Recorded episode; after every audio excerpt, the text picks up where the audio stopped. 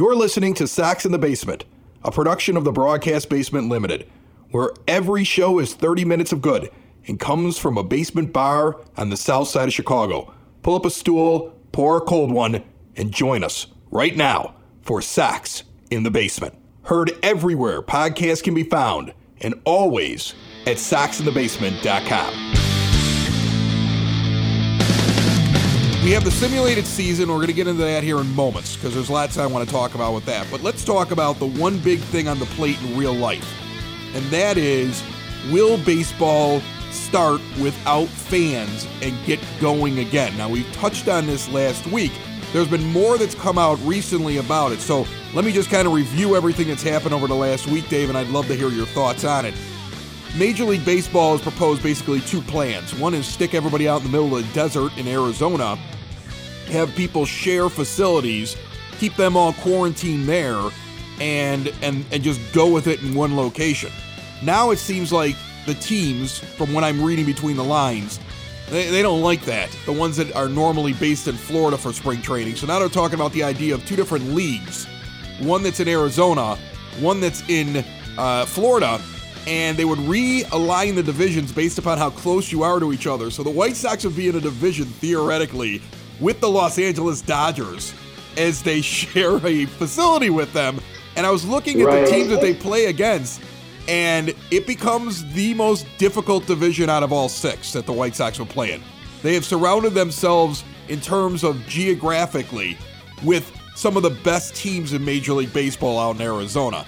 The thing is, though, about this entire plan is I don't see how baseball is able to go forward with this currently and be able to get players who make millions of dollars or are set financially. Not everybody needs every little dollar. And are and they have wives or they're expecting children or they have family responsibilities and they say, "Nope, I will give up part of my salary under my contract. You can't make me go play." While this pandemic is still going on. And I think they'll lose 10 to 15% easily of Major League Baseball players. Zack Wheeler, who was a target of the White Sox, remember, remember he took less money because his fiance, now wife, didn't want to go to Chicago.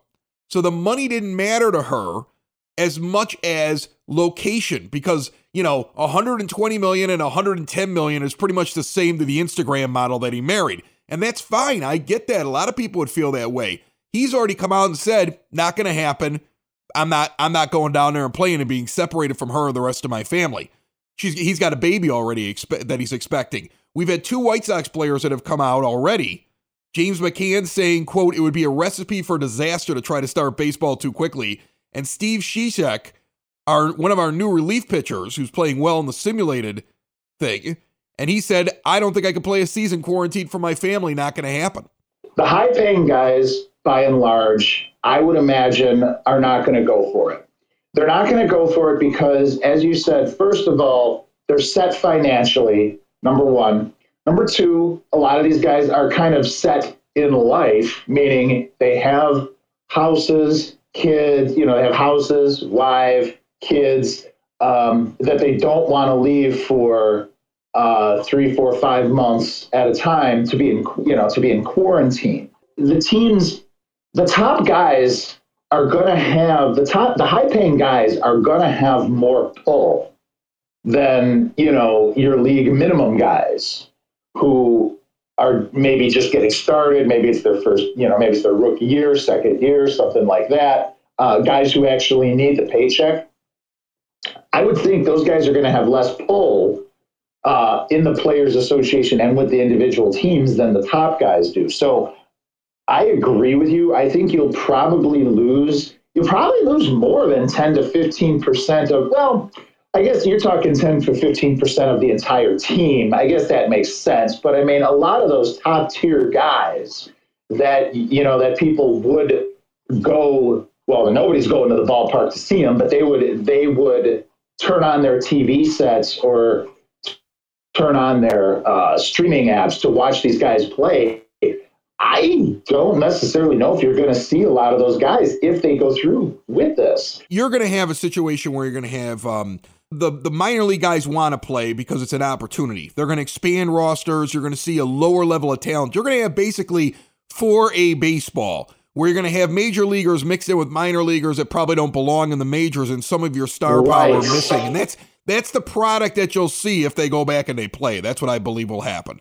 Has the uh, Players Association come out and made a statement about what they feel about this? Because I did not hear that. I heard the part about how they're going to split it into, you know, like a cactus league and a grapefruit league or whatever the hell they're, they're going to do as far as Florida and Arizona. I heard that part.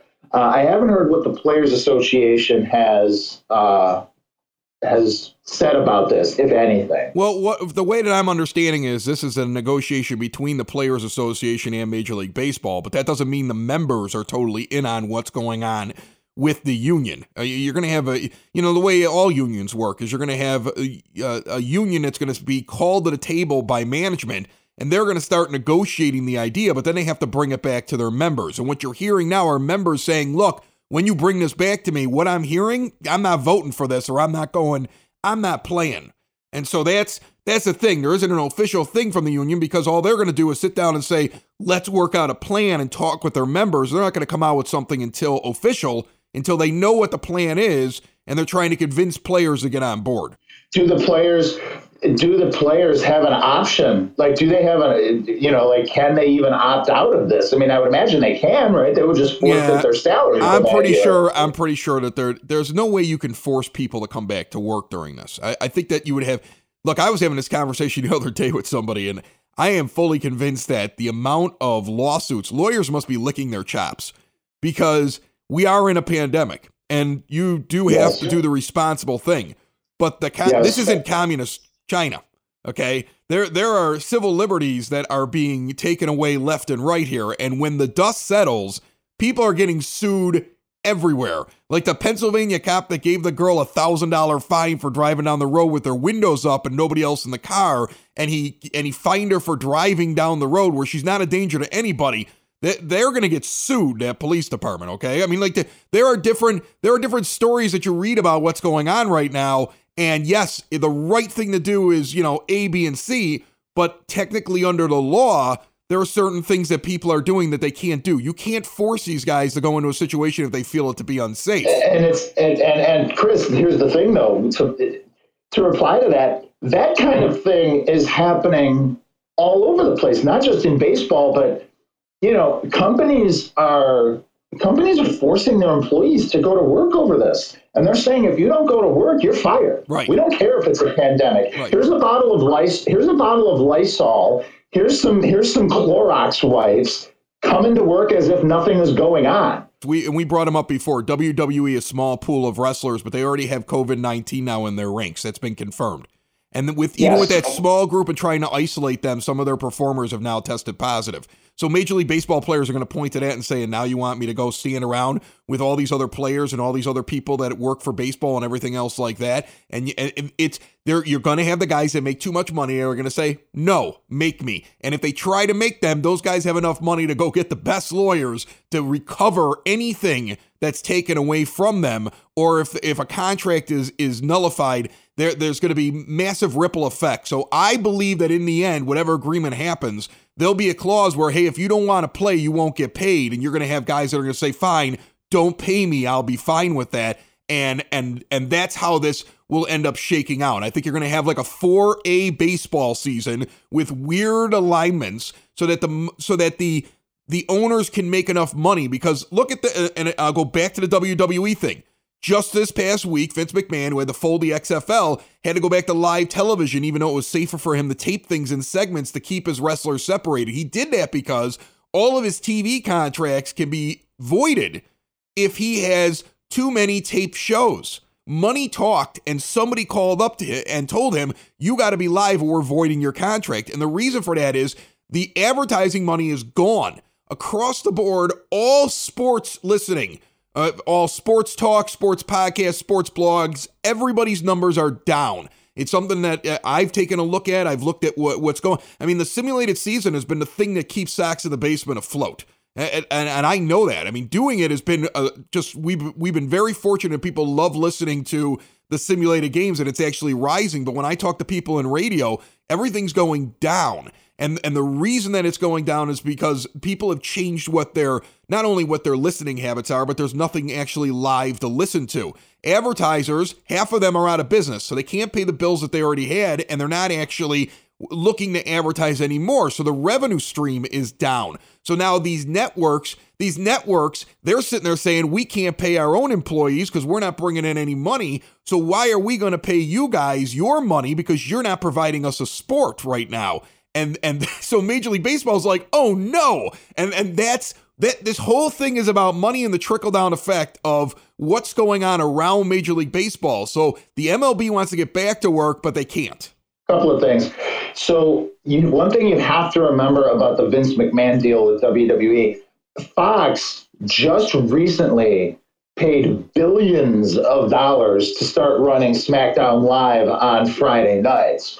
Um, it was always on the USA Network, but Fox uh, Fox bought it for like two billion.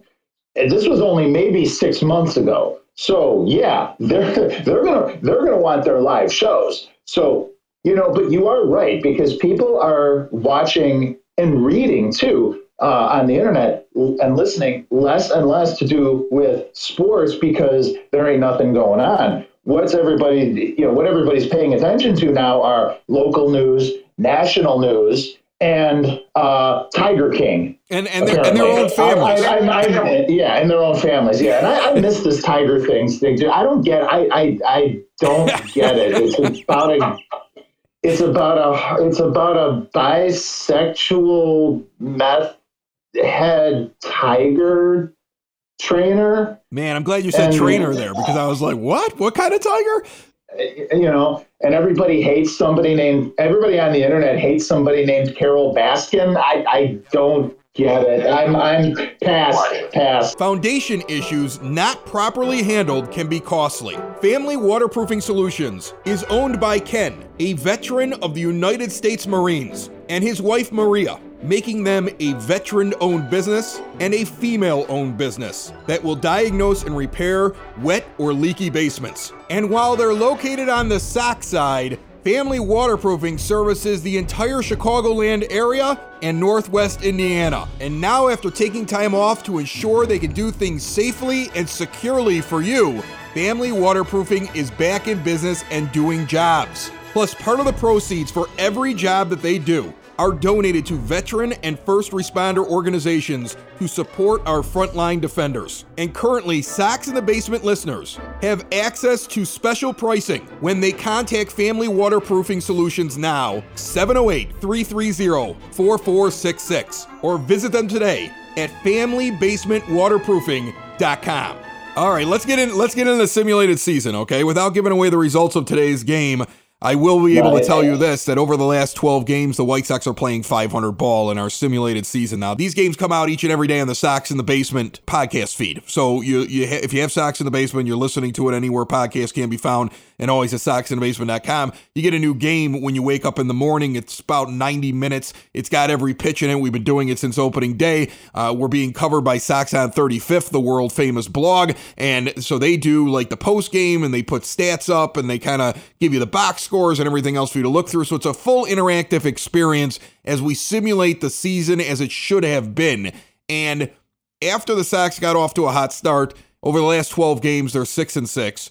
There's their big problem, and I'm going to break down the stats for you, is not hitting. So let me let me give you some of these these rankings and these numbers here, Dave, and then you can tell uh-huh. me what you think. Across the league, and I'm talking MLB, not National League and American League, but all of MLB, the White Sox currently have a 277 team batting average, which is fourth in baseball in the simulation, nice. led by Tim nice. Anderson hitting 342, Moncada hitting 313, and Leury Garcia hitting 304. Okay. And uh, if nice. I'm not mistaken, Abreu is just off that pace, and so is Eloy Jimenez, who has broken out of his slump over the last week and is now hitting about 280. All right, so as I scroll through through things, they are fifth in the majors with 99 total runs scored. So they're also there. They are second in the majors with 42 doubles. So they're hitting the ball deep into the gaps, and I've noticed that a lot. And they are fourth in the majors with 29 total home runs, with Jimenez still leading the team with six. Abreu and Encarnacion each have five. So stolen bases as well. They're fourth in stolen bases. Luis Robert has nine, and Tim Anderson has eight. So, so they have they have 19 total, and 17 of them between those two players. So that is the other thing that they have going on for them. So the White Sox are getting hits. They're they're scoring runs. They're second in slugging overall with a 4.8 or I'm sorry, a .489 slugging percentage. So they have all these things going for them when it comes to offense. When I turn around and I look at their defense, while they do not lead the league in errors, I, watching the games, have decided that not everything is an error. That should be an error. Nomar Mazara is a clown show in right field. There's no other way. There's, he he had a play that I just watched that had me screaming at a baseball simulation where he runs over for a routine fly in a pivotal situation. He puts his glove up. He actually slows down the little simulated character, puts his glove up, and the ball lands two feet behind him. I was like, how is that even programmed into the system? And that didn't go as an and it didn't go as an error for some strange reason. And the other thing is that Leury Garcia has played good defense at every other position except second base, which is where he would have oh, started oh, the season. According to oh, the game, he has three errors there. I have counted six. He has had he had a he had a bases loaded situation with one out, trying to prevent a run from scoring. He gets a tailor-made double play, and the game actually had him double pump the home plate, turn the second, and drop the ball as it rolled. and I was like, how does the game program that either? Like, it's like, it's like, I'm screaming. I'm like, what is that? All you have to do is flip it, then it's a double play, and we're out of inning. Like, I was just like, I'm so aggravated watching these games. I was like, Erica afterwards was like, what's wrong with you? I'm like, Leury Garcia just sucks at second base. So defensively, there's there's lots of problems. Okay, that's that's been that's been kind of a thing. Like I've noticed that of the six losses they've had in the last 12 games you can account at least two, maybe three, specifically to defensive errors at bad at bad times. And the main offenders have been Nomar Mazara and Leury Garcia when he's at second base. So I that that's been kind of a crazy thing. And then pitching wise, Dallas Keuchel has been a stud, but Lucas Giolito not really performing as well as uh, that I thought he was going to end up performing. Uh, Dylan Cease is up and down. He had he had a game on Friday night against the Minnesota Twins where he was perfect through three and through seven shutout innings. And then the next time that he comes out, he is getting in trouble every other inning. Every other inning, he's got guys all over over the base paths. So he, he's like up and down, and that's kind of weird. Uh, Gio Gonzalez continues to be a veteran pitcher and gets stronger in every game as he goes through it, but he's basically a six inning pitcher. Uh, there, we've only had two pitchers actually pitch through seven innings from the starting role. Most of them are five or six innings before they have to be taken out. Um, and the only guys that really seem to be able to go deep is is Dallas Keuchel, and then the the one time that Cease went deep. The bullpen is generally good, although Jimmy Cordero has started to show some holes, which makes sense. It basically he was like lights out, and he's having he's going through a bad stretch. I have had to do the thing that I said where Jace Fry can only be used like in the back end of an inning with one or two outs already, and then he's got a lefty hitter coming up because if he goes for an entire inning, he can't do it. It, it just like the game understands he is a loogie, just cannot pitch a full inning and sucks against right-handed hitters.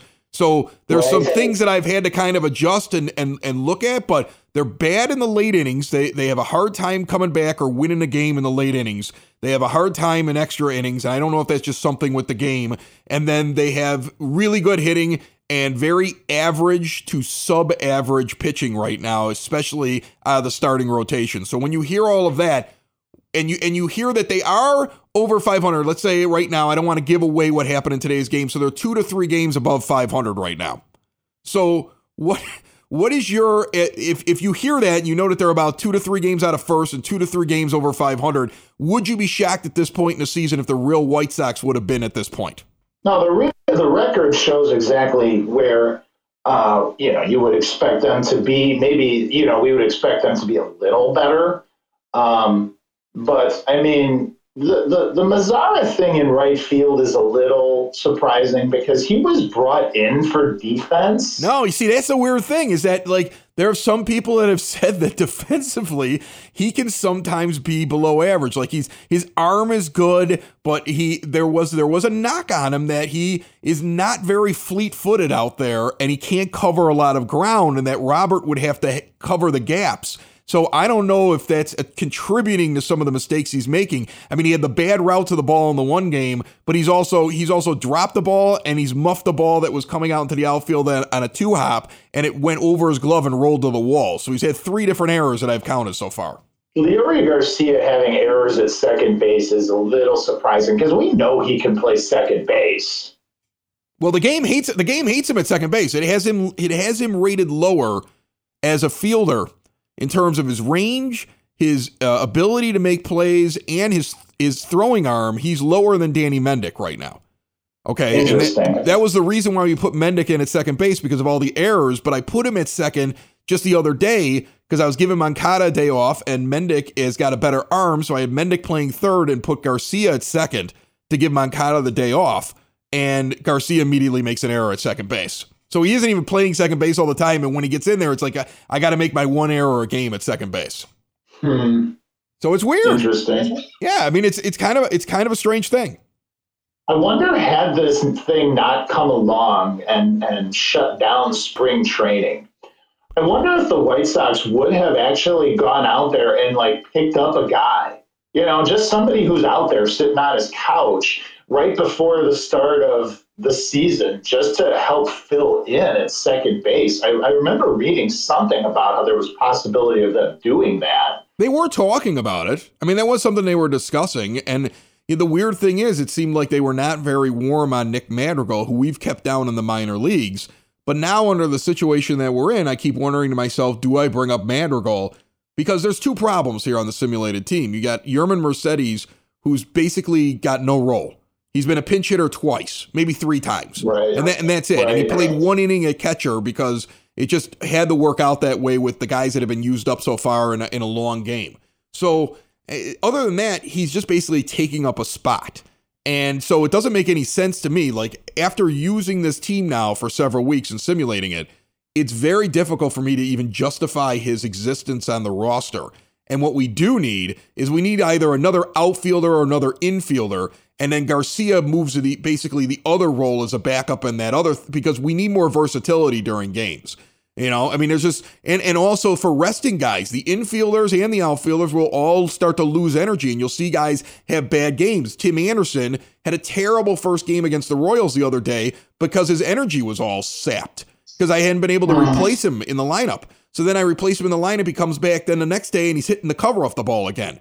So I have to be able right. to substitute just like any, just like Ricky Renteria would have to substitute. And there's not enough guys to go around based upon the fact that you have three catchers. That's the thing that's kind of stuck out to me. We have been saying service time be damned with Nick Madrigal from day one. Get him up here. You well, know, now he, yeah. was, he wasn't having a he wasn't having a great spring training was the was the problem, and that gave the White Sox the excuse to to keep him down there. But I mean if it's a simulated game, I say just do it, man. Bring him up. Well, at this point, Madrigal would be under another year of control, but he would go to arbitration a year earlier than if you kept him down there for another month. And I don't think the name of the game is arbitration with a guy like Nick Madrigal.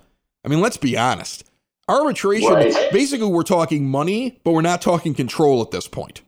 That's how the rule would go he's been down there long enough that it'd be like Kris Bryant, where they they kept him down for seven days and they brought him up, and the and then he and then he got all angry about it, and he tried that lawsuit or the grievance or whatever through the Players Association, and he lost it. So the White Sox in right. real life would be emboldened enough to understand that they could bring up Madrigal right now and have the control, and it would just be he'd get to arbitration a year earlier, which I am totally okay with in this instance. So, I mean, let's right. let's just take a look at him before we make the decision here. But I think today we are going to we're going to send Yermin Mercedes down, and we're going to look at Nick Madrigal. Okay. Now, Madrigal right. has been improving even the short time that we had him down in the minor leagues.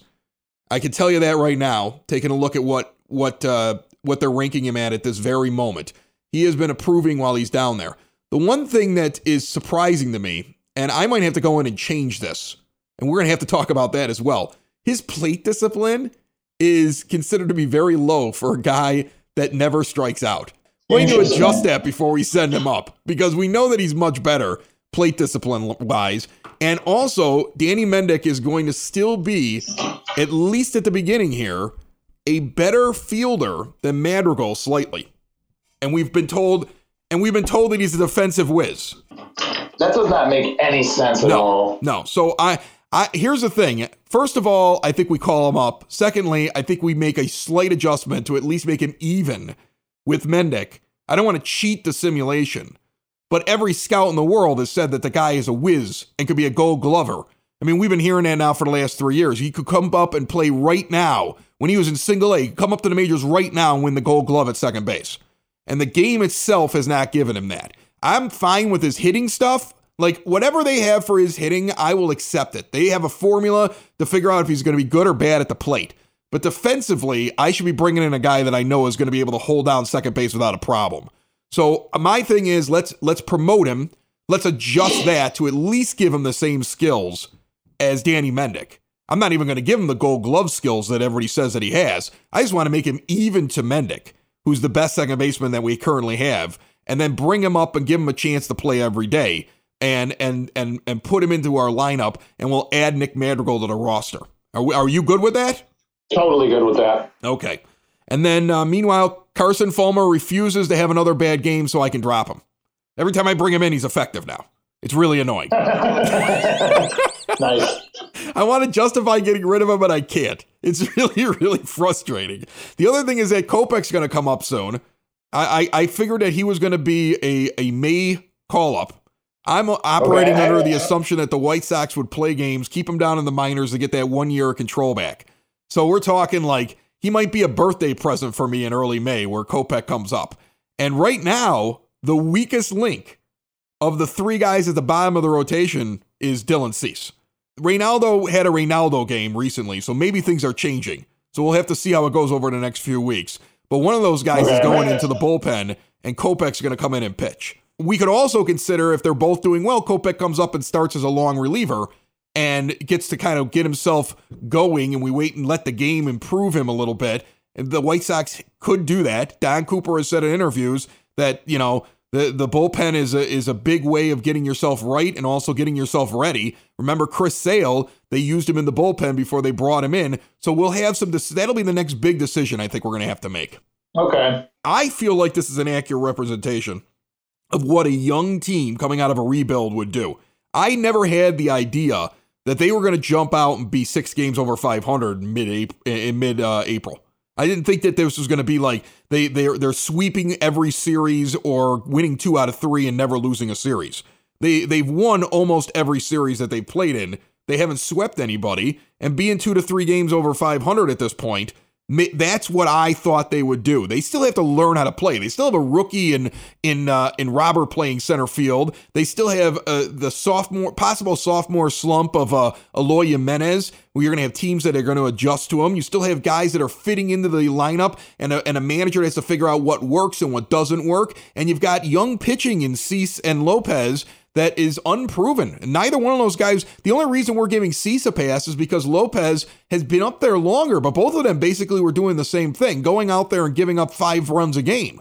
So I'm not surprised. Uh, this is what I think the White Sox would have been. I'm I'm actually not taken aback by the simulation at all. Although I do, we do get comments now from people going, "How are they only winning? You know, X, Y, oh, and Z." God. Come on, so, give me so, a break. That's Dave. I'm Chris. This has been Sox in the Basement. We will talk to you again next week. And remember, simulated games each and every day at Sox in the Basement, found everywhere podcasts can be found, and always at soxinthebasement.com. Seven games over the next seven days. They don't have a day off until uh, a week from Sunday. So you got baseball every day, a radio broadcast from us. We will talk to you very soon. Our thanks to our sponsors, Cork and Kerry at the Park. Remember to go to Grubhub or corkandkerry at the park.com and all you've got to do is click and order, support a local business, and eat some tasty ballpark food. I prefer doing it when I'm listening to a game. We'll see you soon. Bye bye, everybody. Sox in the basement. Sox in the basement.